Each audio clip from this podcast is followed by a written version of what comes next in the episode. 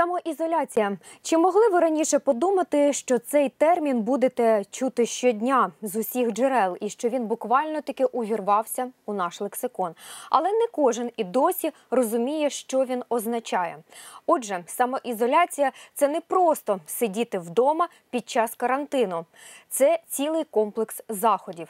Яких саме і кому потрібно їх дотримуватися, будемо говорити в сьогоднішній нашій програмі. Отже, вітаю вас, я Ірина Коваль і це спецвипуск програми про здоров'я. Сьогодні ми поговоримо, як потрібно поводитися тим, хто самоізолювався. Як бути тим людям, які живуть в одному помешканні з людьми, у яких є лише одні симптоми гострої респіраторної вірусної інфекції. Як доглядати за такими людьми і не заразитися від них.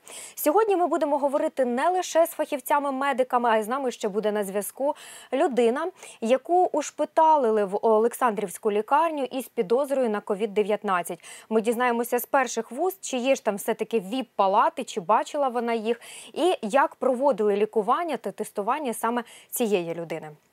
Отже, майже третина населення планети відмовилася від звичайного життя і знаходиться під домашнім арештом. Інфіковано більше п'ятсот тисяч людей. Померли понад двадцять чотири тисячі. Більш ніж сто двадцять тисяч одужали. Кордони закриваються, але вірус це не зупиняє. Він продовжує подорожувати світом. Визначити, що саме у вас ковід дев'ятнадцять, лише по симптомах неможливо, тому що вони можуть бути схожими на гостру респіраторну вірусну інфекцію. Та і не тести завжди покажуть правду.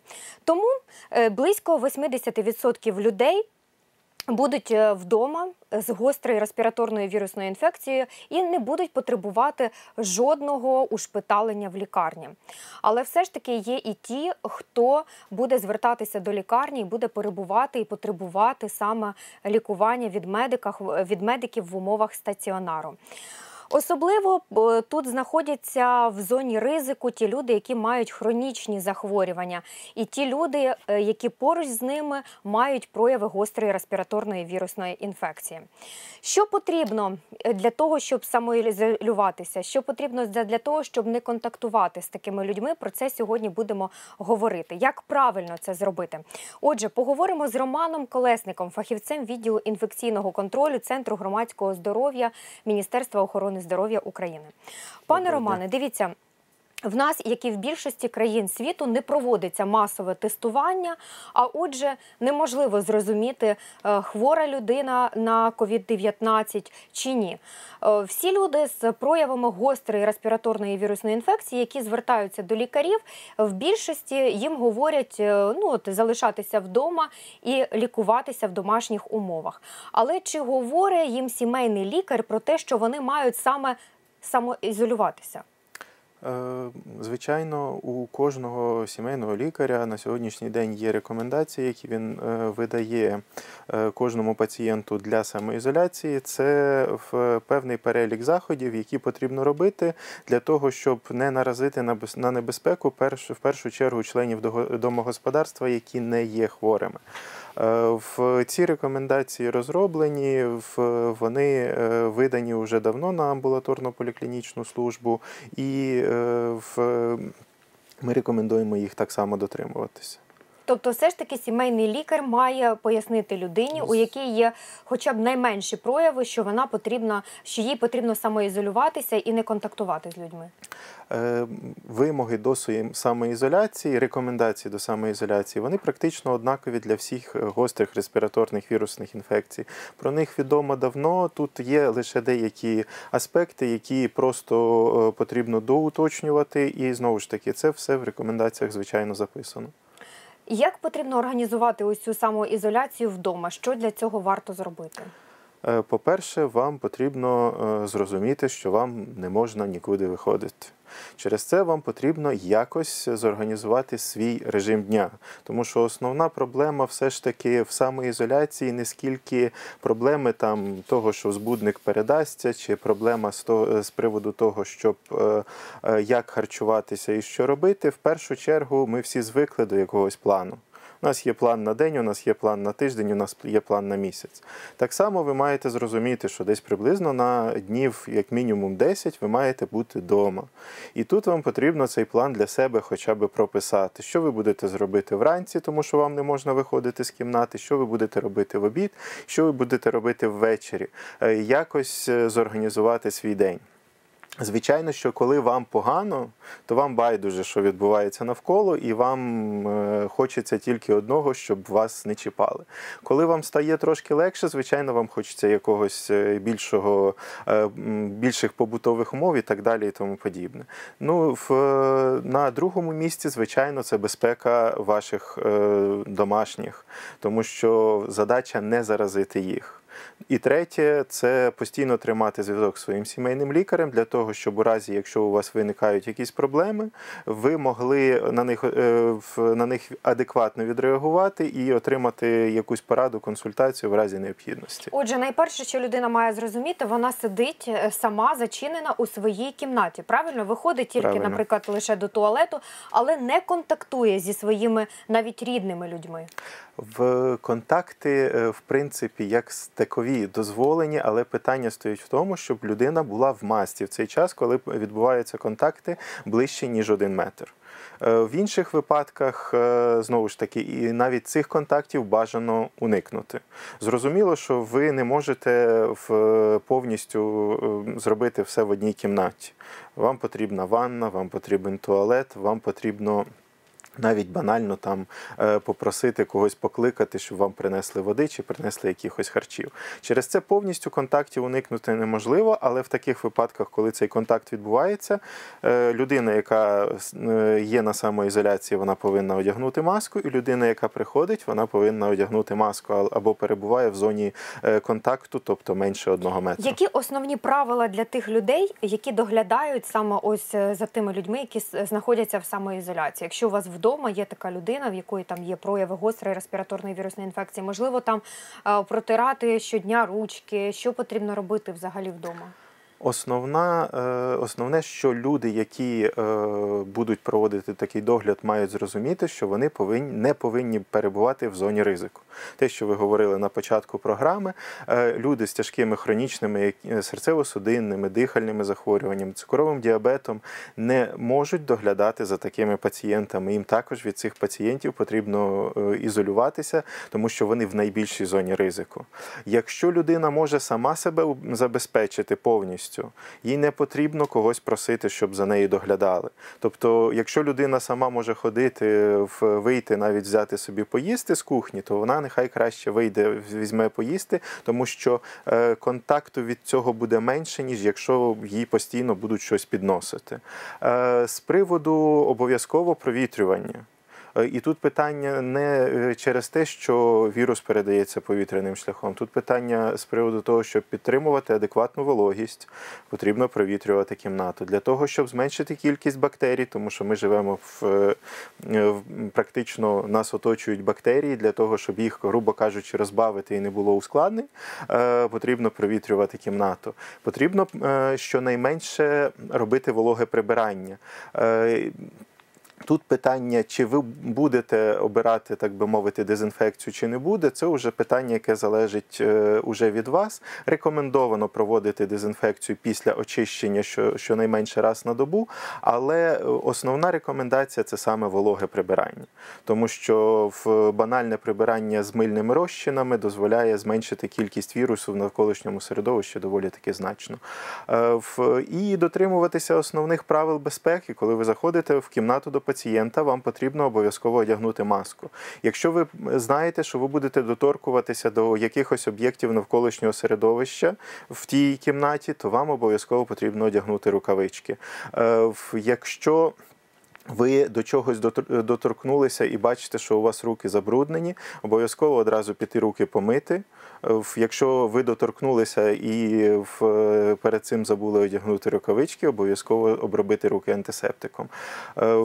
Ну і намагатися якомога менше все ж таки в ту кімнату заходити. Зараз дуже багато людей повертаються із-за кордону, і ми це бачимо, їм рекомендовано чотирнадцять днів перебувати в самоізоляції. Але рекомендовано майже більшість людей відмовляються. Ми навіть знаємо, що це там є люди, які займають посадові, це навіть посадові особи є. Про них писали в засобах масової інформації, що от відмовилася дотримуватися самоізоляції, але повернулася із-за кордону. Чи є якийсь закон, чи будуть людей таких наказувати, чи ні? З приводу більшості, я думаю, не сказав би, тому що все ж таки за цими людьми ведеться нагляд. Вони всі реєструються, за ними, до них... Сімейні лікарі щонайменше мають з ними спілкуватися, якщо людина знаходиться на самоізоляції. З приводу, як до них відноситися, вони несуть, якщо у них немає ніяких проявів клінічних, вони несуть мінімальний ризик, тому що вони несуть в першу чергу ризик для своїх близьких. Тому що, знову ж таки, вони не кашляють, не чхають, через це передача вірусу можлива тільки на близькому контакті, тобто в першу чергу при якихось поцілунках, при обіймах і так далі і тому подібне. Якщо говорити про якісь там санкції до них, то це питання більше до... вище стоячого керівництва, тому що... Але взагалі це передбачено якось чи ні? З приводу е, якихось конкретних санкцій, є рекомендації, є в, з приводу цього вони підписують е, документ, що вони мають пройти самоізоляцію. Як це в подальшому вирішується, знову ж таки, тут я вам, на жаль, відповідь дати не можу, тому що тут більше в, е, як е, покладається на саму людину, ніж на правоохоронні органи. Тобто це все відповідальність самої людини, правильно я розумію? Більше все ж таки так. За весь період захворюваності на ковід дев'ятнадцять в Україні госпіталізовано більше семисот пацієнтів з підозрою. Протестовано одна тисяча чотириста одна особа. Підтверджених випадків наразі двісті двадцять шість. На самоізоляції перебуває більше півсотні виявлених хворих на коронавірус. Вже одужали чотири пацієнти, у тому числі одна дитина. А померло від коронавірусу п'ять українців. Взагалі, чесно кажучи, карантин... І взагалі самоізоляція дуже негативно впливає на психологічний стан людей. Тому варто зрозуміти, що навіть коли ви знаходитеся на самоізоляції, ви не обмежені у спілкуванні. Ви можете спілкуватися з людьми у соцмережах, через месенджер, через вайбер, через скайп. Ви можете нарешті зайнятися спортом, що так довго відкладали. Зараз дуже багато, наприклад, онлайн різних медитацій, там йоги. Приєднайтеся до якоїсь групи і займайтеся цим у своїй кімнаті, будь ласка. Прочитайте якусь цікаву книгу, перегляньте комедію. А найкраще просто поспіть, тому що це також дуже корисно для вашого здоров'я. І е, якщо стан хворого погіршується, кашель посилюється, температура висока і не, вона не збивається, пацієнта можуть швидко відвести в інфекційне відділення з підозрою на коронавірус. Зразково готовим до прийому коронавірусних хворих вважають інфекційне відділення Олександрівської лікарні міста Києва. Саме там лікуються зараз і депутати. І дуже багато говорять от саме про Олександрівську лікарню, що там такі ідеальні умови. І зараз ми поспілкуємося з пацієнткою, яка потрапила до відділення з підозрою на ковід дев'ятнадцять. Це Єлизавета Романчук. Вона з нами зараз на зв'язку. Вітаємо, Єлизавету. Чи чуєте ви нас? Так, доброго дня, чую. Єлизавета, ми бачили ваш допис у Фейсбуці, тому хочемо, щоб ви сьогодні поділилися вашою історією, що відбувалося у вас. Давайте от з самого початку, коли ви відчули угу. перші симптоми хвороби та які саме? Так, дев'ятнадцятого числа е, по обіді е, почала почуватися погано дуже раптово. Там, протягом години почала е, підніматися температура, е, з'явилося е, ускладнене дихання, е, сильний головний біль, е, дуже сльозилися очі. Таке враження, що мені просто я заплакана була. І цей стан тривав там протягом, о, не знаю, там десять, п'ятнадцять, двадцять хвилин, все більше і більше наростало це відчуття жахливого дискомфорту. І вже коли е, мені стало страшно від того, що я не можу нормально вдихнути і видихнути, таке враження, що я просто задихаюся, я вирішила викликати швидку. Я зателефонувала в е, Добробут і викликала приватну швидку, оскільки ми вже давно обслуговуємося саме в цій клініці, всією сім'єю. Вони сказали, що час очікування орієнтовно дві з половиною години, чи я згодна на таке. Я сказала, так, звісно, окей. Я подумала, в разі чого, якщо це пройде, то я залишуся вдома. Там температура максимально піднялася до тридцять сім цілих сім десятих. А, і а, все важче було дихати. А, в результаті швидка приїхала набагато раніше, а, десь протягом півтори години. І а, вони мене детально оглянули, а, розпитали все, які я ліки приймала до того, де я була. Я при виклику швидкої попередила, що я повернулася дев'ять днів тому, на той момент, з а, Об'єднаних Арабських Еміратів. А, вони сказали, давайте зробимо тест на грип, перевіримо спочатку, можливо, це все ж таки грип. Будемо сподіватися, що це грип. А, зробили тест, він був негативний. А, і вони порадили госпіталізацію, оскільки вдома маленька дитина, вдома чоловік. А, і головне було те, що мені було важко дихати. Вони сказали, що це насправді дуже ризиковано, не зрозуміли, що буде далі, можливо, стане краще, можливо, стане гірше. І вони дуже наполегливо рекомендують госпіталізацію. Це важливий момент. Я не сама прийшла, прийшла до Олександрівської лікарні, як мені зараз пишуть, що я просто панікер. Я не приймала це рішення, мені дали наполегливу пораду лікарі, які професіонали своєї справи. Єлизавета, а скажіть, будь ласка, який це взагалі був день хвороби у вас, коли от таке пішло погіршення саме стану? Це, це був реально перший день. Тобто, ну, ми повернулися, і в нас було всієї сім'ї недомагання. Тобто, була якась така легка слабкість, періодично якісь нежить, там температура тридцять вісім, тридцять сім, перепрошую.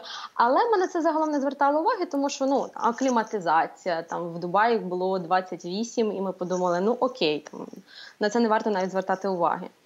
І, ну, і, власне, все. Це був дев'ятий день після того, як ми повернулися. І от на дев'ятий день це вже було от, так доволі критично. При цьому, коли я вже поїхала в Олександрівську лікарню, мені потім чоловік спочатку не хотів говорити, а потім сказав, що в нього теж піднялася ще вища температура вдома, і е, він просто хвилювався і не хотів мене засмучувати. Єлизавета, потім... отже, вас відвезли в Олександрівську лікарню, так, правильно? Так, і що так. відбувалося там? Як вас лікували?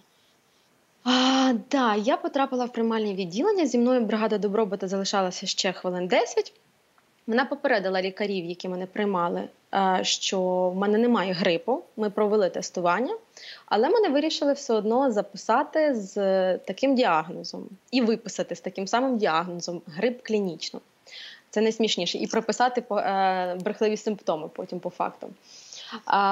Мене оглянули дуже швидко, без зайвих питань, і відправили в палату. Відправили в палату, в якій спочатку е, була ще одна людина, тобто це була двомісна палата. Е, я була шокована таким, тому що вона мала зовсім інші симптоми, не такі, як я. Вона кашляла, чхала, е, ну, виглядала дуже е, не ок в порівнянні зі мною. Е, я пішла шукати медсестру, запитала, чому мене поселили в двомісну палату. Оскільки я, ну, я, я, це інфекційне відділення і я з підозрою на коронавірус. На що мені сказали, всіх селі з однаковими симптомами. Я кажу, але ж вона зовсім в іншому стані. Я попросила платну палату, я запитала, чи є платні палати, тому що я не можу залишатися з іншою людиною, в якої ще й інші симптоми. Можливо, у мене немає коронавірусу, а в неї є. А, знайшли платну палату, відвели мене в платну палату, в якій е, не було нічого, окрім меблів і е, побутової техніки дрібної. Єлизавета, була. Це була просто платна палата, чи це була віп-палата, про які зараз ні. так багато говорять? Я не знаю ні про які віп-палати, чесно вам скажу. Мені сказали, що це просто платна палата. А віп-палати прийшов... ви не бачили, так? Ні, я віп-палати не бачила, я не ходила по коридору, тому що, ну, я не знаю, як там пан Шахов розгулював по коридору, казав в масці. Мені санітарки дуже чемно, в, в лапках чемно, сказали про те, що по коридору ходити не можна.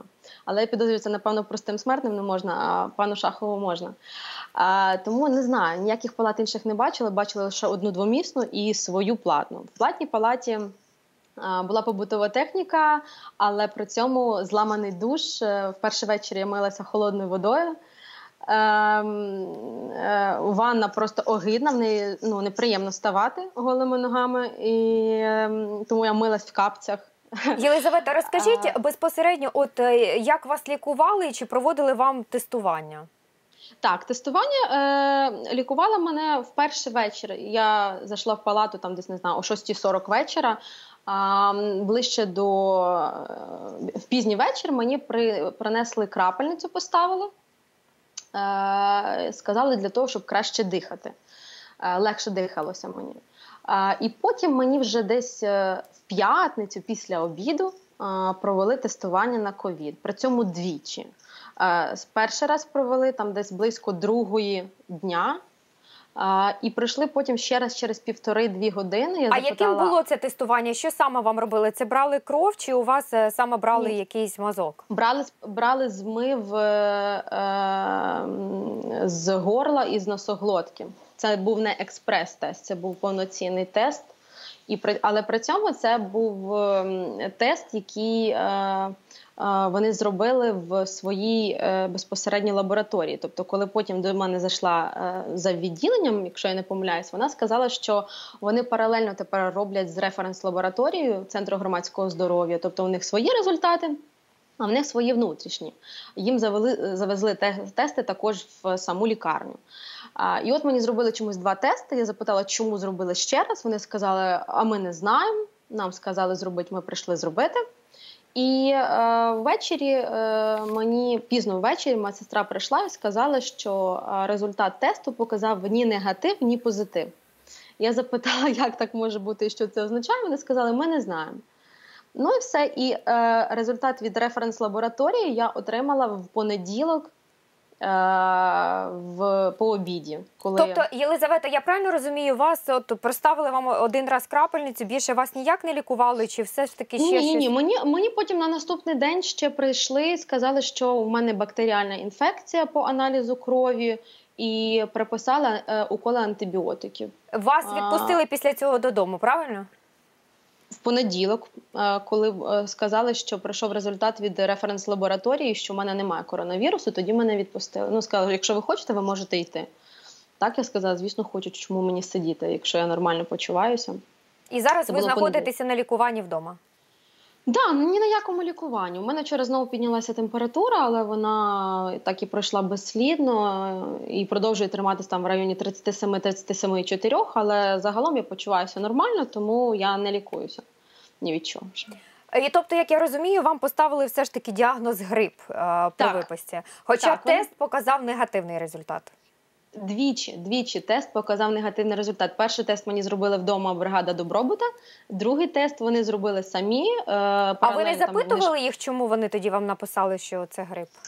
Ні, я не запитувала, тому що не було кого запитувати. Мені виписку принесла е, санітарка, а, а лікар прийшла і сказала, моя лікуюча лікар, яка прийшла за чотири дні лише два рази до мене, тобто в суботу і неділю до мене лікар не приходив, жоден. А, лікар прийшла в п'ятницю по обіді і в, нед... і в понеділок по обіді, коли а, прийшла повідомити про те, що результат негативний по ковід. І сказала, що... аналізи нормальні, все гаразд, можете йти. Тобто коли за ці майже чотири дні до вас усього-навсього двічі приходив лікар, правильно? Так, так, так. Воно, ну, е, до мене прийшли е, троє лікарів е, з проміжком в кілька годин в п'ятницю. Перший раз, коли це був обхід, е, лікуючий лікар моя прийшла, яка мене і приймала в четвер ввечері. Потім до мене прийшла е, професор, вона представила, що вона професор, вона мене послухала, подивилася легені. І потім ще через кілька годин прийшла за відділенням. І, але вона мене не оглядала, загалом мене ніхто там толком не оглядав навіть. Єлизавета, ми дякуємо вам. Лікарів. Дякуємо вам, що ви сьогодні вийшли з нами на зв'язок. Ми вам бажаємо скорішого одужання. Дякуємо. Бережіть себе та свою родину. І скажу вам, що ми намагалися от саме з'ясувати, як же проводиться лікування в інфекційному відділенні Олександрівської лікарні. Ми писали запити, зверталися до лікарів безпосередньо, але нам відмовили. І чиновники ось дали відповідь, що наразі уникають непрофільного навантаження лікарів, бо не хочуть відволікати їх від основної роботи. Тому можемо лише для контрасту вам показати... От ви щойно бачили розповідь нашої пацієнтки Єлизавети Романчук, а ми вам покажемо відео, яке буквально вчора виклала Київська міська державна адміністрація. На кадрах мер столиці Віталій Кличко інспектує інфекційне відділення Олександрівської лікарні та спілкується з лікарями, медсестрами і пацієнтами. Кличко зайшов навіть от в ту палату до депутата Сергія Шахова, якого лікують від коронавірусу. І мер записав відеозвернення лікарів Олександрівської лікарні. У вас тут, я бачу, віп-умови. Чи ці умови відрізняються у інших пацієнтів? Для депутатів у вас щось краще? У нас на цьому поверсі всі сім однакових боксів, всі з такими умовами. Якісь привілейні бокси у вас є? Він був перший з народних депутатів, тому він вибрав краще, але всі шість сім боксів, які в нас є, вони... Всі такі однакові. В Олександрівській лікарні, в інфекційних відділеннях, інфекційній реанімації зараз знаходиться вісім лікарів, чергує цілодобово черговий лікар, знаходиться вісімнадцять медичних сестер. Ми на вахті, ми працюємо, щоденно працюємо, ми допомагаємо. Якщо буде необхідна допомога, ми обов'язково її надамо. І якщо треба буде нас посилити, нас посилять. І от ми розуміємо, що є певна грань між самолікуванням вдома та тоді, коли вже людина потребує допомоги саме лікування в медичній установі і щоб лікували її лікарі. Коли ж потрібно звернутися до лікаря, за яких симптомів потрібно викликати швидку і вже бити на сполох, зараз ми дізнаємося про все це від лікаря-інфекціоніста з Полтави. Роман Пономаренко має бути вже з нами на зв'язку. Пане Романе, вітаю вас. Доброго дня, пані Ірино, доброго дня, пане Романе. Мене чути нормально? Так, ми вас дуже добре чуємо. Пане Романе, розкажіть, будь ласка, хочеться почати саме з амбулаторного лікування, оскільки ми розуміємо, що ковід дев'ятнадцять так швидко виявити неможливо, тому що ми вже говорили, тестування проводиться не масово. Як лікуватися вдома? От під час самоізоляції саме? В першу чергу це симптоматична терапія, тобто Тобто, якщо виникає підвищення температури тіла, ми приймаємо жарознижуючі препарати. Та основні моменти вже пан Роман наголосив, що це повинно бути провітрювання кімнати та підтримання вологості та температури в кімнаті. Тобто це основні умови, які повинні зберігатися. Всі інші препарати, противірусні препарати, антибіотики, вони не приміняються взагалі. І на первинному етапі, а противірусні вони взагалі не мають доведеної ефективності. І от про антибіотики, це дуже добре, що ви сказали, тому що ви знаєте, що у нас українці намагаються відразу, щоб не було ніяких ускладнень, вони там думають, щоб не було пневмонії її попередити, відразу тільки піднімається висока температура і є якийсь кашель, вони починають приймати антибіотики. Антибіотики не потрібно приймати на первинному етапі, це повинен призначати антибіотик тільки лікар, коли він виявляє якісь моменти там по ускладненнях, або при дообстеженні це вже виявляється, що потрібно призначати антибіотики. На первинному етапі це не може приймати сам пацієнт. Тобто це виключно призначення лікаря повинно бути. І це потрібно чітко розуміти, щоб кожен розумів це. Що стосується протизапальних та жарознижуючих препаратів, ходили чутки, що там і у Франції, і у Італії лікарі начебто зробили от такі висновки, що не можна приймати ібупрофен, і не рекомендовано, і що саме ті пацієнти, які його приймали, опинилися в лікарні, в важкому стані вони були, і навіть деякі з них померли. І тому у нас, мабуть, в аптеках просто розібрали парацетамол, його немає, а ібупрофен лежить, але ніхто його не купує. Чи правда це, чи знову ж таки лише вигадки, якісь допущення? Ця інформація є недоведеною. За останніми даними, те, що я перечитував і ВОЗ, і інших європейських країн, то немає доведеної інформації про те, що приймання ібупрофену якось погіршує стан пацієнтів, які мають коронавірусну інфекцію. Тобто цей момент індивідуально. Комусь краще допомагає парацетамол, комусь краще допомагає ібупрофен при зниженні температури. Тобто зараз такого чіткої позначки, що не можна приймати ібупрофен, його немає. Тобто жарознижуючі препарати, можливо, або той, або той препарат, немає такого особливого значення. Знову ж з'являлася така інформація, що для людей, які приймають ліки постійно, якісь препарати, які мають хронічні захворювання, і в тому числі у кого підвищений артеріальний тиск, начебто ось ці препарати від тиску потрібно припинити приймати, якщо у тебе є ковід дев'ятнадцять, тому що вони якось там несумісні. Чи правда це? Ні, ця інформація також неправда. Ми ніяким чином не можемо припиняти прийом препаратів, тим більше препарати, які знижують тиск, тому що це може негативно вплинути в нас в подальшому на динаміку всього захворювання. Тобто це є неправильною тактикою. Тобто препарати, які постійно приймаються хворим, вони повинні постійно прийматися, і більш нічого того додатково не потрібно робити. Більшість людей вже, звичайно, накрутили себе, і кожен із них думає, що у них ковід дев'ятнадцять, і що від них щось приховують, найголовніше, ось там в лікуванні. Тому вони шукають поради в інтернеті, а якщо там погуглити, то можна знайти, що і колоїдне срібло допомагає, і гомеопатія. Хтось там пропонує е, декілька разів на день приймати гарячу ванну або душ. Е, що можете сказати тут?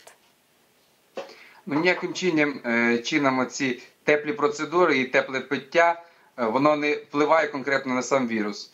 Тепле пиття або рясне пиття, воно так само рекомендується при появі ознак гостро-респіраторної інфекції, а не конкретно воно не впливає на, на сам вірус. Тобто ми повинні розмежувати, коли з'являються самі симптоми ускладнень, коли вже потрібно викликати швидку, а, або коли це ознаки ще гостро-респіраторної інфекції на самому початку. І як зрозуміти, де ж оця грань між самолікуванням, коли ви знаходитеся на самоізоляції, або взагалі у вас були якісь легкі прояви гострої респіраторної вірусної інфекції, і коли вже е, пора бити на сполох, коли пора викликати швидку і їхати до лікарні? В першу чергу ми бачимо зараз тенденцію такого, що сама коронавірусна інфекція в деяких випадках може не давати таких високих температур. Але якщо ця температура тривала і там субфебрильна тридцять сім - тридцять сім і п'ять, але потім відбувається скачок температури, і це протягом там чотирьох-п'яти днів нормально, потім скачок температури йде, то це вже яким дзвіночком є, що потрібно вже звертатися. Також характерними ознаками є поява задишки, поява кашлю з якимись там виділеннями кров'яними. Поява задишки – це говорить про те, що у хворого частота дихань більше, якщо ти дорослий, то більше тридцяти. Це ми можемо самі вдома взяти, порахувати, і ми побачимо, що в цей момент вже потрібно робити якісь дії, викликати швидку. Також, якщо з'являються симптоми діареї, блювання, запаморочення, втрата свідомості. Але це потрібно також критично оцінювати, тому що деякі хворі просто самі такі вони по собі знервовані, вони кажуть, що я втрачаю свідомість, але насправді це повинна оцінюватися ситуація медиками, і швидка тоді вийде і оцінює, чи потрібно реально йому зараз госпіталізація в стаціонар, чи не потрібно. Пане Романе, і що стосується саме стаціонарного лікування, тому що якщо вірити от в ту статистику, яка є наразі у всьому світі, то чотирнадцять відсотків людей, хворих на ковід дев'ятнадцять, будуть потребувати саме лікування в умовах стаціонару і медичної допомоги. Як і чим наразі лікують в стаціонарі людей, хворих на ковід дев'ятнадцять? В першу чергу це залежить від тяжкості симптомів і тяжкості хворого. Тобто, якщо там є приєднання там, бактеріальна пневмонія або та сама пневмонія коронавірусна, там призначаються конкретні препарати. Ну, взагалі доказових препаратів немає, тому що тривале дослідження для цього потрібно. Але це більше як методом підбору використовуються препарати для лікування малярії, використовується антибактеріальна терапія, дезінтоксикаційна терапія. Ну, якщо хворий потребує штучної вентиляції легень, то також він цю маніпуляції отримує. Тобто конкретних протоколів на Україні, відповідно, останній наказ, це шістсот шістдесят три, там немає, не прописано конкретних ліків, які потрібно застосовувати. Так само проблема є в тому, що у останньому наказі не прописано, що хворі по епідпоказанням тільки ставиться підозра. Але ми вже бачимо таку ситуацію, що вже з'являються хворі, ті, що внутрішньокраїнні вже інфекції. Тобто потрібно якийсь момент, можливо, з міністерством там, щоб змінювати якісь моменти по цьому наказу. І от дивіться, ви зараз сказали про препарати проти малярії, і ми вже в ефірі також говорили про них, що там будуть переписувати інструкцію. Раніше вони були доступні, їх було дуже багато в аптеках, а зараз неможливо купити. І навіть сьогодні я особисто телефонувала в аптеку і сказали про те, що немає їх і нічого не відомо, але раніше вони дійсно були і були в легкому доступі, тобто міг купити кожен бажаючий. Що відбувається і чому вони зникли з аптек? Розумієте, це більше, напевно, якась інформаційна така хвиля на людей найшла, і люди починають скупляти ці всі препарати, навіть не тільки люди, навіть фармфірми починають більш на ці препарати робити акцент, як на масочки, і вони, можливо, подальшим, як з'являться, просто буде збільшена на них ціна і збільшена просто на них попит буде. Тому, можливо, із-за того, що ця інформація з'являється і попит на них збільшується. Дякую вам, пане Романе. Хочу нагадати, що з нами сьогодні на зв'язку був лікар-інфекціоніст Полтави Роман Пономаренко. І ми продовжуємо наше спілкування у студії. Пане Романе, що можете сказати ви? От, можливо, ви знаєте цю інформацію, чому все ж таки зникли ці протималярійні препарати? Можливо, переписуються інструкції, тому що от в нашому ефірі звучала така інформація, що потрібно перевипустити ці препарати, змінити інструкцію задля того, щоб дійсно можна було лікувати хворих на коронавірус. Можливо, саме тут. Тут, правда, тобто не люди розкупили їх в паніці, а можливо просто самі фармкомпанії їх забрали? Дивіться, з приводу протималярійних препаратів. Тут питання зовсім в іншому. Питання в тому, що в Україні малярія практично не реєструється. Протималярійні препарати у нас практично не завозилися в Україну. Їх і так було дуже мало, тому що у нас випадки тільки завозні. Питання з приводу того, що інструкції якось будуть змінені, інструкції можна змінити тільки після довготривалих досліджень. На сьогоднішній день дослідження говорять, що ефективність цих протималярійних препаратів проти коронавірусу в, практично в межах похибки. Через це використовувати їх саме для лікування коронавірусної інфекції – це дуже таке сумнівне поняття, і останні дослідження про це говорять, в тому числі тих самих китайських лікарів, які вже інформацію більше збирають, і на сьогоднішній день, вже проаналізувавши, вони видають певні дослідження в для науковців, для клініцистів. Те ж саме останнє дослідження, те, що я читав, говорить про те, що вони неефективні. Через це скуповувати їх і тим більше просто так приймати абсолютно немає якогось сенсу. Хотів би ще сказати з приводу в лікарні, з приводу, в першу чергу, лікарень, в які ви, не дай Бог, попадете, хай всі будуть здорові. Все ж таки, по статистиці, не чотирнадцять відсотків, а дев'ятнадцять відсотків потраплять в стаціонар, трошки більше. Але питання стоїть в тому, що коли ви потрапляєте в лікарню, по всім протоколам, які записані на сьогоднішній день, якими користується весь світ, говориться про те, що в першу чергу потрібно забезпечити для пацієнта захист, для медпрацівників захист і для оточуючих захист. Через це до вас не будуть навідуватися дуже часто, тому що ви є ризиком. І засоби індивідуального захисту, які, коли до вас заходять після вас, вони повинні змінюватися після кожного заходу в палату. Також вони є не в такій великій кількості, щоб їх просто так використовувати, ходити туди-сюди. І в... якщо ви в середній тяжкості, якщо у вас немає погіршення стану, то до вас, скоріше за все, що дійсно в стаціонарі в більшості випадків буде заходити медсестра. А лікар вас буде навідувати лише в тих випадках, коли вам буде необхідна допомога, плюс зміна терапії, зміна лікування, ті ж самі аналізи, якась ваша, якийсь ваш дозвіл на подальше лікування. З приводу розміщення одномісного. На сьогоднішній день ви всі прекрасно розумієте, розумієте, і ви всі прекрасно бачите, що відбувається в усьому світі. Одномісне розміщення зараз не використовується практично ніде. Використовується в дійсності когортна ізоляція пацієнтів. Єдиною вимогою до цієї когортної ізоляції, тобто відповідно до діагнозу. Якщо у вас, наприклад, підозра на коронавірус, то ви будете лежати з підозрою на коронавірус. Але ж ви бачите, якщо ви говорите вже про світ, то так, всі пацієнти лежать разом в великих палатах, але так, метр між ними, але вони лежать в якихось певних захисних костюмах. Ніхто не ніхто не лежить просто без ніякого захисту, отак от в своєму одязі. Ні, там в, в захисному костюмі, якщо ви кажете про оці в, пристрої для того, щоб людині проводилася неінвазивна вентиляція легень, це не захисний, це для дихання, для того, щоб людина отримувала кисень. Людина лежить, неможливо лежати без захис, в, захис, в засобах захисту постійно, тому що це в першу чергу дискомфортно.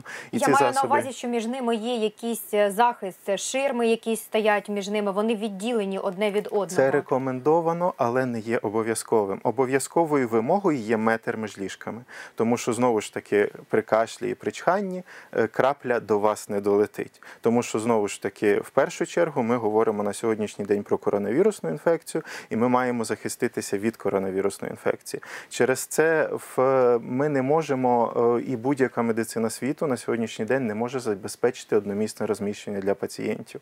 І зараз ми Ми бачимо, що відбувається в деяких країнах, в тому числі в тих же самих Штатах, лікарні організуються в спортзалах для осіб, які не потребують інтенсивної терапії.